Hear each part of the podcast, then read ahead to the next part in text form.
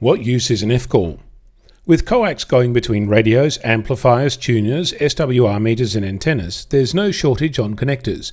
You can buy pre-made connecting cables, but after a while you'll likely realize that you're spending a fortune on such luxuries and you'll likely come to the conclusion that a pre-made solution is never quite the right length, either too long or too short. So you take like a duck to water and you start making your own cables, patch leads, etc. Leaving aside what kind of connector to select, where to buy it, or which of the bewildering array of coax to acquire from a bevy of suppliers, you have a fundamental choice between crimping and soldering. If you spend a little time online, you'll find that there is solid evidence either way and adherence to either school.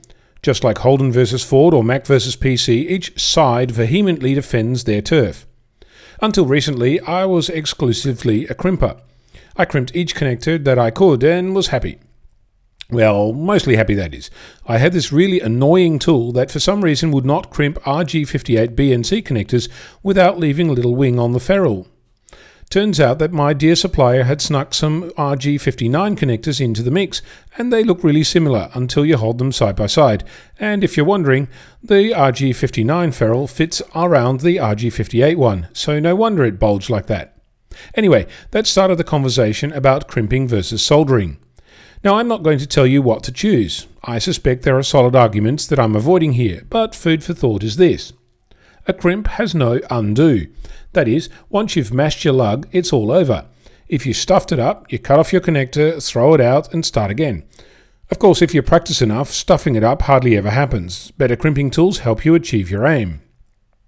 However, if you solder, then if you stuff it up, you have the opportunity to heat it all up again, remove the offending poor connection, and try again. I've just acquired a gas soldering iron. I never even knew such a thing existed. I'd never bought the 12 volt travel iron for my trip if I'd known, and now I have the option to solder in the field.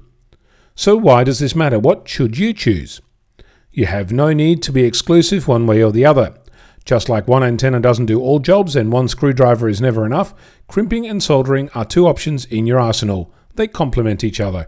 I'm Onno, Victor Kilo 6, Foxtrot, Lima Alpha Bravo.